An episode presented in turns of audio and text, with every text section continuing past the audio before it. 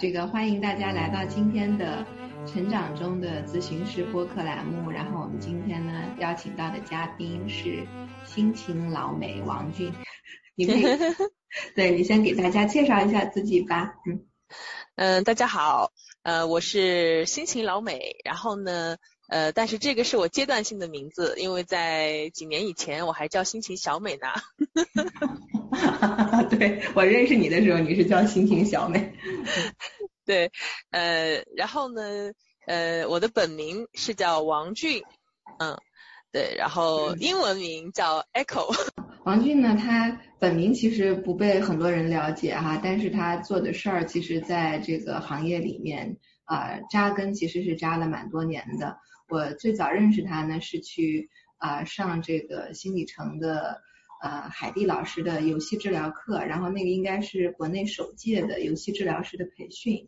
然后那个时候呢，我就觉得说啊，这个，嗯，你们做的培训很好，然后就产生了想要认识一下的愿望哈，然后呢，这些年来我就发现，啊，老美呢，他一方面自己在做这个临床咨询的工作，然后同时也在不遗余力的推广儿童治疗、游戏治疗在国内的发展，啊，所以我也挺想。请老美来介绍一下自己啊，做咨询然后做培训的一些经验的。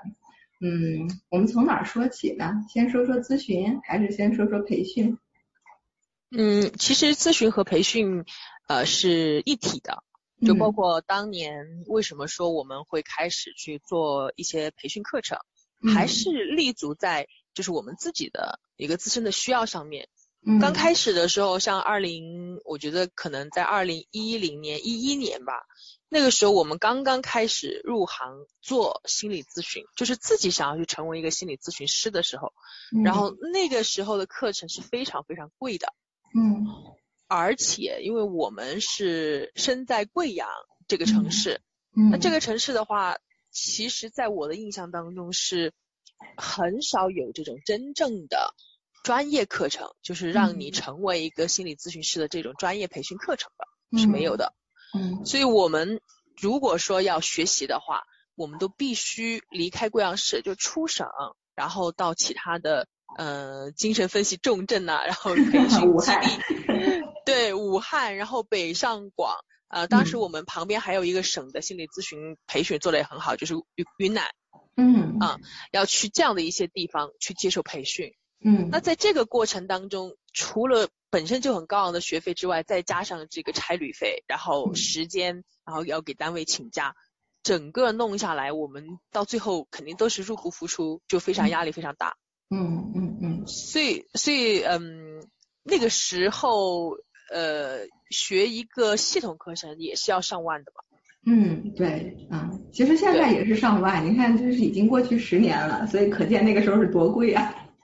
对，那个时候真太贵了，而且你还有时间成本，就是你你还得离开家嘛，然后家里的事情啊，然后就顾不顾不了了。嗯。所以所以当时我们的想法就是说，要不要不然我们去把这些课程引进到贵阳来，当时是想的是引进到贵阳来，然后我们就不用再出去了，就不用再这么辛苦，而且呃，如果课程办亏了，我们就当时交学费。嗯啊，如果还能赚的话，那不就是更好吗？对不对？嗯，就是其实是一个非常简单的想法。啊，我我觉得这个历程听起来好，好像看到那种平行世界的另一个自己的感觉，是吧？是不是很多很多做心理学培训的人当时都是这么想的？对，就是呃，入行时间也差不多一零年、一一年左右，然后那个时候就是一样的，培训的资源就是比较匮乏嘛，就是你要么动辄就是要离开家蛮长一段时间，然后我就记得那个时候身边的同行啊，他们比较可以能支付那个时间成本的，他可能就直接脱产到呃中德医院去进修对对月，对吧？嗯，但是如果你自己本身有一个全职工作的人，就不太可能做到这一点啊。然后呢，如果是要去上，呃，那个时候已经有口碑的中德班呀，然后，呃，卡帕那个时候好像都还没有。然后如果要去上这些班的时候，呃，又还门槛挺高的，就是还需要 有一些有一些门路吧才上得了。然后呢，就觉得好像学习有点困难的感觉啊。然后，呃。我觉得杭州那个时候也是有一批人，就是刚好也是我搭档嘛，郭文涛他们就开始觉得我们也是直接引入培训到本土来，然后就开始干起这个培训的这个兼职来了。嗯，是的，是的，呃，我觉得可能很多人都是这样，其实通过自己自己的一个需求方向，然后去寻找一些，顺便也就汇集了身边的人。我我我一直。觉得是这个 样子的。杭州其实当时我也去过好几次，上李小龙老师的课。哎，那我们那个时候应该是一块儿上的，是吧？对，就是应该一零年、一一年左右嘛，就是杭州请了一批这个呃中德医院的老师啊，就是从李正泽、李鼎志、李小龙，然后呃这个他们还有张天布老师，然后他们就是轮流来上课啊，然后后面就是李梦潮老师啊他们。这些，嗯，对对对，那那是很有可能的，因为当时就是外省来的并不多，那个课程。对对对，哎，那我回头去找找看，那个时候有没有拍毕业照？可能我和你在同一张照片上。对，还知道有没有什么罪证啊？呃呃。罪证。对，就学了很多很多内容，嗯，然后这样加起来的话，就就费用不菲。嗯。后来。嗯，就去找了。我记得当时其实我们的想法就是要做，把课程引到贵阳来。嗯。然后我们当时非常非常喜欢曾奇峰老师。嗯。然后呃，现在也依然非常喜欢，非常佩服他。然后他的话，我们就想去请他来讲课。嗯。但是曾老师讲课是非常有门槛的，并不是任何一个人其实就就是请得动的，或者说是就轻易和一些机构合作的。嗯，所以当时我们还代理了他的一个网课，是他的一个初级，非常初级的一个网课了。嗯嗯，那个课程当时我们就做到了全国销冠，嗯，就做了一个第一名。嗯，所以就赢得了曾老师的一次啊地到贵阳开办地面课的机会。哎，对，我好奇说个题外话，那个时候是怎么看出来是销冠的？就是当时已经开始做那个线上部分了，然后他的那一套也是一个网课，然后我们就代理了这个网课。啊啊啊！啊，对，然后卖的是非常好的，卖的非常好。对，所以你们在那个时候进行一个普及和推广，就已经开始在做很多工作了。哎。其实这个背后还是自己的需要。对对对，哎，那你是从什么时候开始不再做电台主持，开始去做全职的跟心理咨询相关的工作的？呃，我是在二零一五年辞职的，二零一五年年初，嗯，对，一五还是一六我记不得，反正就那两年吧，啊，辞职的，嗯，就完全出来，嗯，就是做这个心理学，嗯嗯嗯。哎，那我辞职的年份也跟你差不多。天哪！对我我我我，但是我是一五年从这个公立医院体制内出来的，嗯，就是完全的可以去投入去做咨询，也是从那那那个时候开始，嗯，之前还就需要去做一些其他医院的工作。天哪！我我们回头等结束这期节目，对对对，看我们的八字啊、流年啊。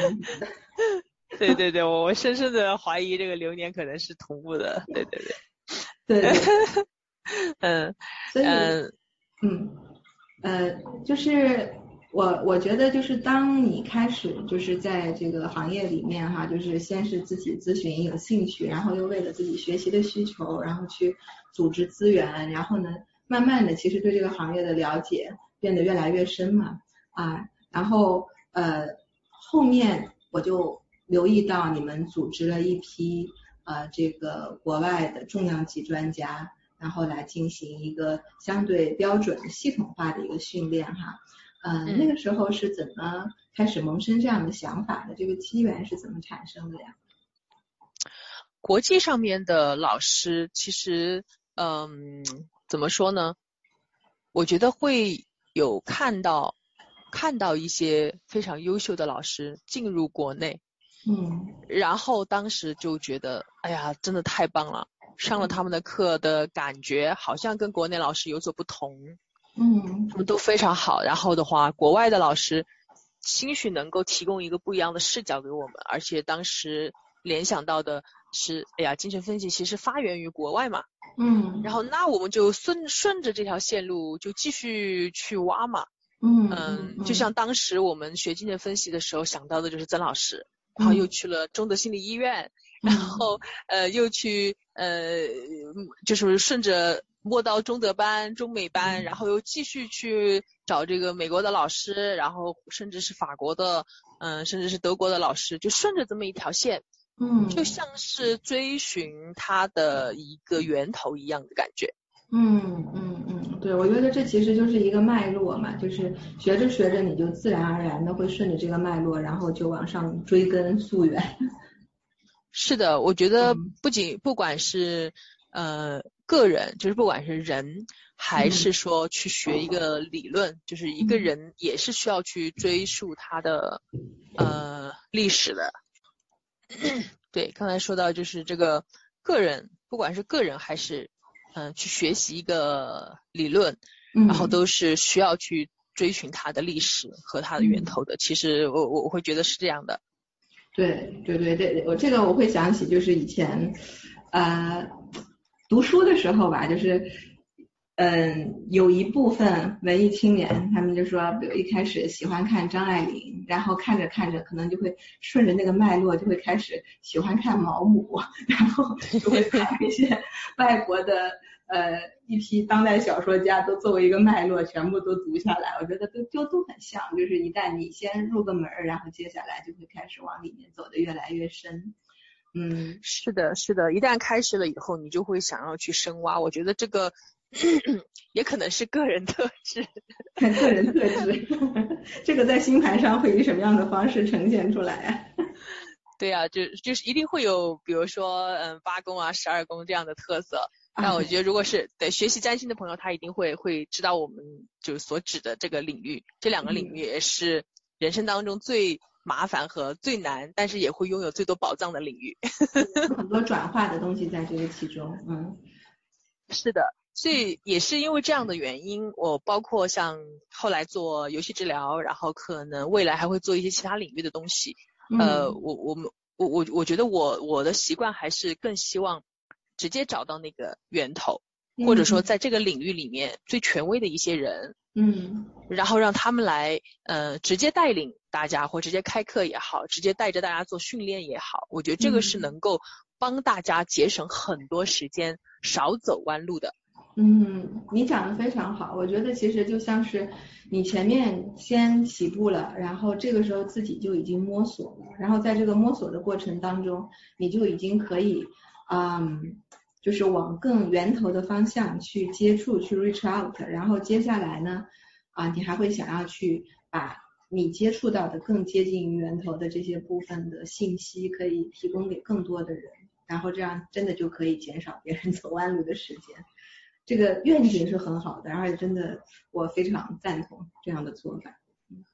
嗯，对，愿景愿景是非常好的。当然，如果说嗯有有机会，就是大家也能够去呃看到和理解这个部分的话，我我觉得是更好，因为可能有很多人他是不知道，嗯，其实已经我们已经帮他做了这个过程，嗯嗯嗯啊，就是要获得大家的一种就怎么讲，呃信任，然后大家会。知道这个已经是节省过时间，然后帮你找了一条近路的，然后让大家更多人去知道这个东西也很重要。对对，我我觉得这个其实是属于啊，就是如果都是做过培训的人，那个心里才会心里面会有一杆秤啊，就是可以看得出来，就是看到啊这个就是请的专家呀，还有对于课程的一些结构的安排呀，还有包括。呃，你的这个内容在临床上面的一个偏前沿和实操的程度呀，就是如果都是做培训的人啊，其实我觉得心里是会有数的啊。所以我那个时候看你们做的课程，我就觉得，嗯，这是一个不断的在顺着一条线深挖啊。然后同时呢，呃，先可能早期是会偏理论多一些，但是后面已经变得越来越呃偏临床实践，然后同时是满足当前的。学习这个临床的学习需求的一个开拓的思路，嗯，而且就是呃，从一个办培训的这个角度来讲啊，从盈利的角度上来讲，其实讲理论是能够赚到更多的，嗯，对，我同意。嗯，我同意，而且会更容易一点，因为很多课程是现成的。嗯，对，有很多课程，呃，像这种理论课，不光是临床从业者可以听，然后呢，非临床的，然后甚至是普通的父母或者是普通的大众，没有心理学基础背景的，他也可以听。嗯嗯，面就非常广。但是如果是只针对临床来做一些课程的话，我我觉得机构的压力其实是非常大的。嗯嗯嗯嗯嗯，对，他一定嗯一定会面临一个招生压力。对对对，这个我觉得这其实就像是一个漏斗嘛，对吗？就是一个漏斗，它的口子是最大的，然后那个口子最大的时候，它面对的是最广的人群啊。然后当然它它的功能就是说能够。呃，更好的去起到一个普及的作用，让更多有兴趣的人可以开始入门。但是接下来，随着一部分人他变得越来越想要往精深的方向发展，然后他想要去服务更加复杂多变的临床议题的时候，他的需求就一定是要往深处走的。那这个时候，培训其实，呃，我觉得作为培训的组织者，有一个眼光和一个思路，然后有一个临床的敏感度，能够。稍微走的两三步靠前，然后有一个引导的作用是非常重要的。如果这个时候，呃，我我觉得这个时候，比如说，如果你再去办很多理论的课程，因为市面上不缺这样的课程，内容已经很多了。然后往精深处走的课程其实又是比较少的啊，那呃，这可能就不符合呃我们想的希望大家少走弯路的初衷了。所以就算走的没那么容易，还是要往前走呀。嗯，其实我我会觉得办培训的人还是会呃怎么说呢？其中一部分吧，还是非常的希望能够把课程办好，把培训办好，然后真正的去让学的人学有所得，学有所用的。就这些听起来好像是很冠冕堂皇的话，但实际上，呃，他真的是有一部分人就是在遵循着这种呃原则也好，然后心里面的有一个主线。有一这样的一个愿景去在做这个事情，而且特别是像呃最近引进的一些课程，我现在不是在主要在做儿童青少年领青少年这个领域嘛，嗯，然后我就引进了很多引进了一些关于创伤的课程，对，嗯，对，然后这个创伤的课程，嗯，它就是非常非常实操的，嗯，嗯，甚至有一些是结构化的，嗯，然后我。我觉得我当时去。做这个内容的时候，我非常的清楚它很小众，嗯，非常非常的小众，嗯，而且它还有包括一些身体的一些创伤的疗愈方式，这个就更小众了。包括像我自己做公开课的时候，呃，就是学员的反馈也好，我都会知道那是一个非常冷门的东西，甚至连老师都会说，你怎么会找到我呢？嗯，他说，他说这个是一个非常冷门的东西。嗯，就是老师直接就都觉得很很诧异，而且是一个国外的人来邀请他，就他在本土其实也是比较冷门的。嗯嗯嗯，对，我觉得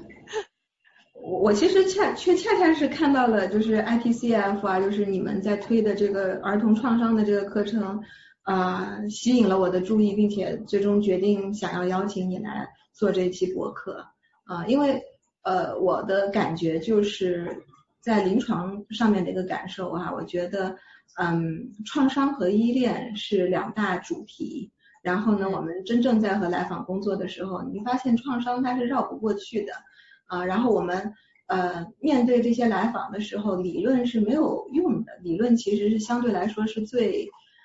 最简单的东西，没有办法简单的套用。但是实际工作的时候，那个最珍贵的，其实都是那些细节，就是工作的时候是用一，是用一堆的细节堆起来的。然后这个细节一定是要对创伤和依恋有相当了解的这些老师，然后他在临床上要有非常足够的经验，他才可以能够把这些东西教到给学生啊。然后我一看你们发展的这个课程的思路，我觉得这是符合真正的临床需要的课程。是的。而且我觉得这个跟我自己的一些经历也有关系嘛，在呃，包括在很多年以前，呃，我我自己我也做临床啊，也做咨询，然后当时呢就有一个来访者转接到我这里，嗯，当时是非常，当时转接过来的情况啊，原因是他很抑郁，嗯，但是后来在咨询的过程当中，我就发觉其实他并不是因为抑郁这个东西，抑郁这个只是一个继发的，但实际上是因为他经历了一个创伤事件。对，嗯，对他的那个创伤事件呢，呃，他会在咨询里面跟我讲，但是我会发觉我在听他整个过程的时候，我是什么事我也做不了，嗯，我完全的束手无策，嗯，因为他哭的太厉害了，根本停不下来，而且我那个时候我没有任何经验，就是我不知道，完全不知道应该怎么样去，嗯，我怎么样去帮助他。对对，就停都不会，就更不要说后面的一些干预了。对，这个事情就给我很深的一个怎么说触动吧。嗯，我就觉得那个时候语言是无力的。嗯嗯嗯，我那个时候我自己一句话都讲不出来。嗯，然后即使是讲一些话，也是非常苍白的，对他没有任何意义，他也听不进去。那那个时候我我到底应该做什么？然后这个问题就一直留在我的心当中。嗯，一直到现在，就这么多年过去了。那个时候大概是二零一几啊，一三年、一四年的样子吧。嗯，就这么多年，五六年过去了。嗯，我觉得好像是找到了一些答案和方法，其实就是要去寻找一些最核心的、直接针对创伤工作的一些呃理论体系，然后一些治疗方法。嗯，你说的太好了。这样。是的，是的，答答案就在问题之中啊。因为我我我我和你有非常相似的这种感觉，就是呃，当你真正见到了创伤的来访、解离的来访的时候，会发现哎，自己懂的那些理论非常的苍白，然后它是不足以指导我的临床工作的，而且在那个时候自己的焦虑，然后也会让自己处于一个更加的呃低效的一个状态。对对对对，然后再到后面。呃，我也是后面学了很多创伤的疗愈的一些方法，也积累了一些经验哈。然后渐渐的，我就觉得，哎呀，这个部分是咨询师的一个必修课。嗯，对。然后我也把它融入到了我们临临床这个平台的面试之中。我们面试当中有一题，其实就是你刚刚面临的那个问题。对，就比如说，如果我我也会问大家，就是说，这个来面来入驻平台的咨询师嘛，就是如果当你看到这个来访他这个。哭得非常厉害啊，或者是说他进入到一种这个解离的状态，或者呆呆的在那边，然后或者你感觉到这个呃，就是他的整个状态不一样了，这个时候你会怎么做嘛？嗯，然后呢，我就发现有经验的咨询师他就呃可以答得出来，比如说他什么时候应该去他叫停呀，什么时候去做着陆技术呀。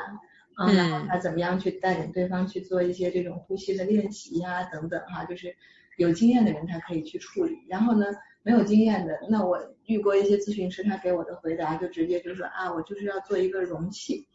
就是首先问他这个问题的时候，他可能懵了，然后其次他可能啊，我要做一个容器，那我说那容器也应该怎么做是一个容器呢？啊，那有的人可能他就会开始 这个给我讲一些经典理论，比如说我要做。呃，不带诱惑的深情，不带逼嗯，然后就就这这就是，如果听到的很多都是理论性的训练的话，嗯，他在临床上面他是没有办法处理这方面的问题。对的，是的。对。呃，我我我非常嗯非常有感触，非常有感触。对。然后我觉得把一些这种很落地的实操的，然后针对创伤的课程引进来，其实是。呃，组织者的责任吧，就是在行业这个层面上面，如果想要嗯给行业做点事情的话，本身嗯就应该是说通过自己的经验，你觉得哎需求在哪里啊？我们被来访推动到哪儿了？哪儿还不会啊？然后哪儿有老师谁会？那我们能不能把他们请过来啊？就是这么想的。对，就是这样想的。而且不仅是在成人的领域，在儿童的领域也是同样，小朋友也一样会有创伤。嗯，呃，然后小朋友他也会，就小朋友的问题更复杂，他可能是大脑、神经、身体都在一个不断发展，就是还没有定型的一个过程当中。嗯，然后咨询师要处理和了解的东西是更多的，包括像呃，其实平时我们常常遇到的很多小朋友的问题，都是心光只用心理学搞不定的。对对对对对，我看到你们还开始考虑想要去做一些感统了，对吧？对，是的，嗯嗯，一个是当然一个是因为这个商业上面的考虑，另外一个就是因为父母和咨询师都特别特别的感兴趣，但是完全不知道是怎么回事。嗯嗯嗯嗯，因为这并不是心理学领域的东西。对对对，哎，我觉得你讲的这个也是一个行业非常需要去进行嗯概念普及和教育的一个部分。对啊，对。也许呃，我觉得咨询师并不需要说我要去学感统，或者说我要把神经和大脑的东西都学成一个体系化的，然后变为这个领域的专家，不一定。嗯嗯。但是基础的内容是要了解的。嗯，比如说像感统是怎么回事，什么叫感统障碍？我我我指的是这个呃，从事儿童治疗的啊，这样这样的一些咨询师啊，我我个人是觉得是一定需要知道的，不然的话，当一个来访者就是一个呃父母带着他的孩子过来说，我上周去接受了感统训练，嗯，或者说是巴拉巴拉这一类型的东西，但是咨询师很茫然。对，不知道这个小朋友发生了什么，为什么这个家长要带他去做感统，然后在感统的过程当中他又遇到了什么，发生了什么，就这个是咨询师说完全不知道的话，我觉得是不行的。对对对，你说的很对，就我我觉得是有这样的一个现象存在，因为我们毕竟呃国内的培训的基础比较薄弱嘛，所以很多咨询师跟我们一样，当年都是没打基础，先从具体的某一个技术、某一个流派开始学起。然后就变成一一个流派打天下，比如说，尤其是涉及到儿童层面的，那有的人他就是只做沙盘，从头到尾他都只做沙盘；有的人他如果他是家庭治疗出身的，他就永远都觉得，哎呀，孩子的问题一定是家庭，一定是父母的问题，就对这个家庭 啊。但是事实上，就是我就觉得像一些呃怎么讲呢，就是神经心理发育障碍的，比如说像这个 D 啊、ADHD 啊这个。他他可能他都不太能够评估啊，然后呢，嗯，呃，比如说我只做沙盘，但是我就开始觉得可以包治百病了，这个就是这个听起来就觉得挺呃不是很规范嘛，就还是需要去补充一些更多的知识，尤其是基础的知识。嗯，对，就是真的是需要呃全方位的进行一个了解，然后这个有什么样的好处？我我觉得我可以举一个实例啊，就比如说一个。嗯，非常非常过动的小孩，他完全没有办法静下来。然后他来到这个咨询室的时候，其实是要先做处理的。嗯，就是要咨询师要先想办法让这个孩子他的大脑的活跃程度处在一个正常的范围里面。嗯，然后你的嗯游戏治疗也好，然后或者说是沙盘治疗也好，或者是其他一些治疗方法，才能够对这个小孩儿真正的起作用。如果这个孩子是在呃超越这个状态，或者是低于这个状态的情这个状态里面，嗯，小孩任何干预对他没有作用。嗯，对对对，这个部分其实是我觉得呃在成人的咨询当中，我们现在也一样是有这样的一个容纳之窗的概念，window of tolerance，就是说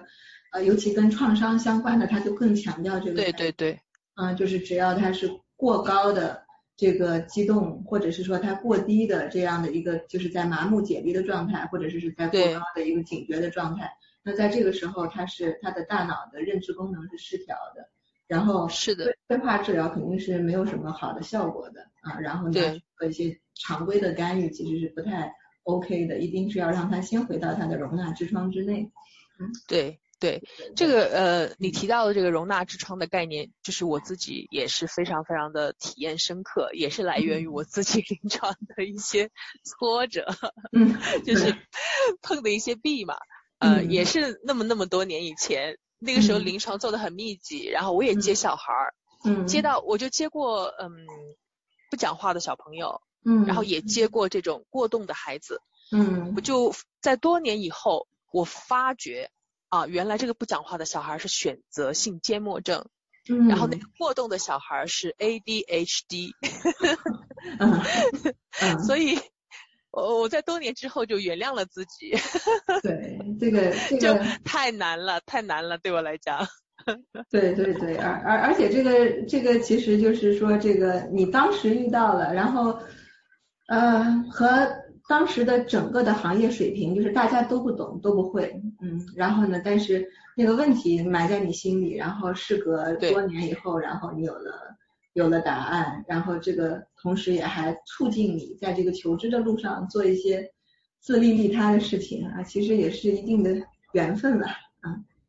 对，确实是一些缘分吧。呃，我觉得在解决自己的一些疑惑的同时，然后把这些好的东西带进来，然后也让身边的人一起学，然后也呃一个在这条路上也不孤单嘛。然后呃，同时也能够让大家学到一些东西，我觉得这个真的是蛮开心的一件事情。对，哎，我我之前和另外有一位嘉宾也聊起来，我就说，哎，以我们现在的这个嗯。这个经验和知识再去看，觉得觉得很对不起早年的一些来访者。你刚刚说你是原谅了自己，哎呦我们，我有但是我是觉得，哎，觉得对不起早年那些来访者。我不知道十年以后再回头看现在的自己，会会不会感觉好一点？是的，是的，就把自己刷新了之后，之后就是 原谅了以前那个无知的自己。对呀，对呀，嗯，我觉得能够聊以自慰的，就是说那个时候大家都不会。都不会，真的是，虽然挺差的，但是大家都挺差的那种。对，呃，不仅是自己都都不会，而是因为当时大家真的都没有条件去学，而且国内即使你想学也没有。啊，对，嗯，所以现在就真的不一样了，然后整个行业也在发展，然后大家学习的机会也越来越多。我我会觉得现在是心理咨询从业者的呃历史历史上最红利的时代，最好的时代。嗯，无论你是想学习也好，呃，想去从事临床也好，都有这么多的又便宜又好又专业的课程，然后又有这么多的机构拼命的在想要去呃带一些很专业的、很过硬的一些课程训练体系进来。我觉得这个真的是，而且我们现在中国也是全世界的一个焦点，所有的国外老师都想进来。嗯，港台那边他现在开始来上大陆的课了，哎，这个确实非常，呃，新鲜事儿。以前都是我们要去港澳台那边上课。嗯，对，因为我们的课便宜。对对对对对，课便宜。这个课便宜可能还有一个是因为招生的人数多。对，因为人数多，我们有这个人人口红利嘛。啊，对对对。特别是香港地区，特别是香港那个差异不是一点点，因为我呃我在过去就是。将近十年的这个培训的经历当中，我从来没有和香港老师合作过。嗯嗯嗯，一一个也没有，因为他们因为香港的经济水平很好，所以人的收入和老师的收入都是非常高的。对对。所以每一次我要跟他们去谈课酬的时候，我就发觉我们是根本没有办法支付的。对。根本没有办法，所以他们那边学费也很高。对，那现在的情况就是香港的学生他就可以直接到内地来上课，嗯嗯嗯，省的不是一点点哦，甚至还有，呃，我觉得有一天国际上的学生也会来的，嗯，对，因为现在已经有了，就是有一些在国际的华人啊，对，就是可以听中文，他们已经已经在不断的过来，然后我觉得这个趋势是以后会越来越多，甚至可能会有纯英文的，嗯，就是只是讲英文的。学员过来，做得好，做得好。我觉得现在看起来就不仅仅是这个立足国内了啊，这个还要放眼海外。是的，我我想着有一天我能不能把那个奇门遁甲的课卖到德国和法国去。哇，你都想到这个了，就开始想着要把我们这个文化输出出去了啊，那这太棒！这啊，这个这个我绝对支持你。我真的想过这个问题，因为之前嗯，这个是来自于呃一些感受。因为我之前办过中法班，嗯嗯嗯，办过中法班呢，就请同时会有四个法国老师，每一年到中国来进行地面的授课。在那个。过程当中，我就发觉他们其他们真的每一个都是中国通，嗯，然后其中呃肖德尔肖德尔是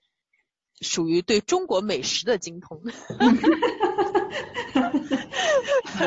然后呃其中有。对，有一个叫做滴滴耶的老师，他是一个中国通，他真的很通，他通到什么程度呢？嗯，他知道中国很多的道教名山，嗯，而且他会每次到中国的时候都会去这个道教名山去呃进行拜访，拜访里面的道观，嗯啊，然后他懂中文，嗯，还学习中国的很多传统文化，嗯，这个这个是一点，就当时是他知道的很多名山是我都不知道的。嗯，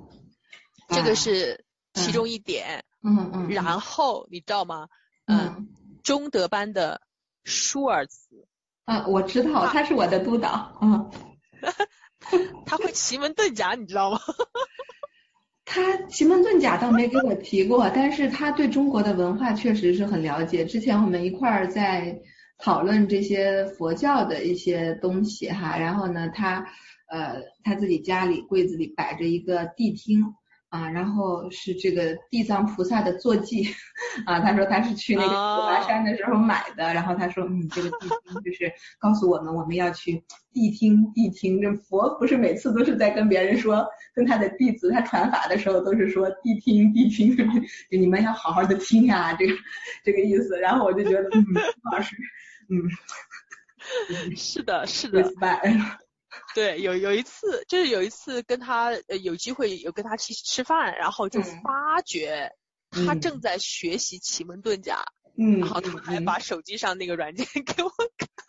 那个时候，那个时候我正好在帮我们上海的一个道长朋友，然后在办一个奇门遁甲的班。我当时就说，我说舒尔茨老师，我说你要不要来上我们的课？我说免费。啊，但是，嗯，对，真的很有，但是当时就遇到一个问题，就是说，他说。这个课程没有办法，就他没有办法听。我说那我找个翻译给你可以吧？然后当时就发现一个问题，就是这是一个非常专业的翻译，不是普通的会一点点中文和外文就可以做的事情。然后我当时就在想，哦，原来还要去发掘一些 专业的翻译，然后才能够真的把这个文化让老外听得懂。这个太难了，你这个真的就是要到魏礼贤那个程度，是吧？就是 就是翻这个。太乙金华要旨的这位同志，要到这个程度才行。那我觉得一般的翻译是胜任不了的。你说像我们懂英文，但是我们没有办法把这个意思给翻译出来，我觉得是的，很难很难。但是其实有人感兴趣，嗯，有有翻译感兴趣，有个别翻译是非常非常感兴趣，他自己学精神分析也学。呃，就是道家的东西，学易经，对对对，学易经，然后的话，他也很感兴趣。如果有一天时机成熟的时候，我觉得这个事情并不是没有可能。啊，人要有梦，人要有梦想。那我觉得你能能把这个事儿做成的话，我就太开心了。我觉得这就是把我自己想想做的事情做成，这对你喜悦祝福。是吧？可以一起做呀，这个这可以一起做，这多好啊！国内你没有办法大张旗鼓的去。宣传这些传统的文化的东西，但是如果能够对它，呃，这个出口转对外啊，这个 内销转对外，挺好的，视为一个门路啊。是的，呃，是是有着可能的，但是呃，从从商业的角度上来讲，其实这个真的是一个情怀，因为呃，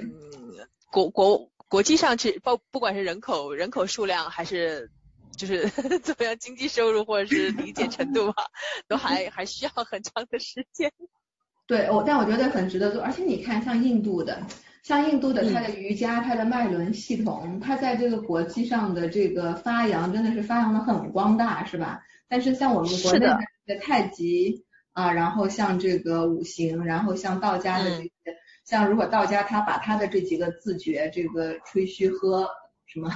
呼回。啊，这个说出去很多人他都不知道，中国人也不知道。但是你说脉轮什么的，很多人还知道啊，海底轮、心轮、顶轮什么的。所以我就觉得我们自己的文化真的太欠缺推广了啊。然后如果能对对对传承去接这个事儿，还还能把它给介绍到全世界，然后让它变得更发扬光大，那真的太棒了。那对，这个多好玩啊！这个我我我觉得是有希望的，因为下一轮二零二四年是中国文化大发展的年份。嗯，那你已经你已经这个提前卜了一卦是吧？这个是所有风水界的人都知道的一个事情。风水界的共识。对，风水界的共识，二零二四年整个整个股那个什么运嘛要转了。我们我们得聊点能播的，好好好的，要聊点能说的。对，那现在又得聊点能说的。对对对，哎，哎哎，对啊，那个我我觉得，因为很多人他其实还不是很了解，嗯，这个 IPCF 嘛，你可以给大家介绍一下 IPCF 它的一个这个呃大概的一个推荐的课程，然后它是一个什么样的机构吗？嗯，呃。IPCF 呢，是我从新里程出来之后就是自己去创立的一个全新的品牌和平台。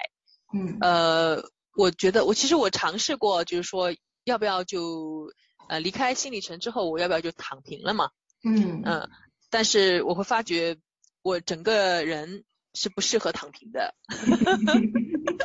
所以我就再一次的呃重新创业。然后好在就对我来讲，我觉得我属于呃我以后要向大家介绍我自己的时候，我可能会介绍自己是一个连续创业者。嗯嗯，然后嗯，其实，在做心理之前，我还做过很多其他行业。我做过，呃，刚刚刚讲过，我做过那个电台主持人，对，然后其实我还做过七年的酒吧歌手。哇，嗯，对，然后我还嗯在我们贵阳开了非常有名的饰品店，就是几乎同年龄的小女生都去我那里买过饰品。嗯。呃，然后我还代理过一些国内的一些知名品牌的饰品，然后呃，就是各种各种各种创业吧。然后新里程也算是，因为因为在我的印象当中，嗯，全网的第一节微课是我开的。嗯。嗯，然后当时那个点子，我我非并不是我去独创的一个点子，就微课这个东西，其实是从其他领域借鉴过来的。嗯，当时我就。我记得很清楚，当时我是在我们那个咨询室楼下，嗯，我就坐在车里面，我就听，我说哇，这个形式太好了，嗯，如果说能够用到我们的咨询这个就是心理学的培训上面，嗯，这简直是太好的一个方式，全国的人都可以听。嗯，当时微信才刚刚起来，嗯，然后我。就把这个想法跟公司的人讲了，然后马上就开始开始去动。嗯，第一次第一场微课，我印象很深刻，请的是我北京的一位咨询师朋友，然后讲了一个嗯关于一个 LGBT 的一个话题，嗯。嗯嗯，所以那个时候是全网都没有微课的，嗯，就第一场微课，就那个就觉得哎呀很有意思，所以 对，很很好玩。然后后来的在半年大概半年之后，然后整个心理学界。全网就开始这个形式了，嗯，对，就开始呃完全的推广这个方法了，嗯，然后嗯呃，所以我觉得我会是一个就是连续创业者吧，然后对，现在又重新开始做，真的是一个能人。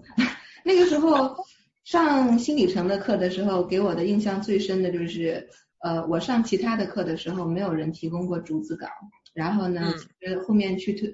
提供的这个证书很多也是不规范嘛，有的提供，有的不提供。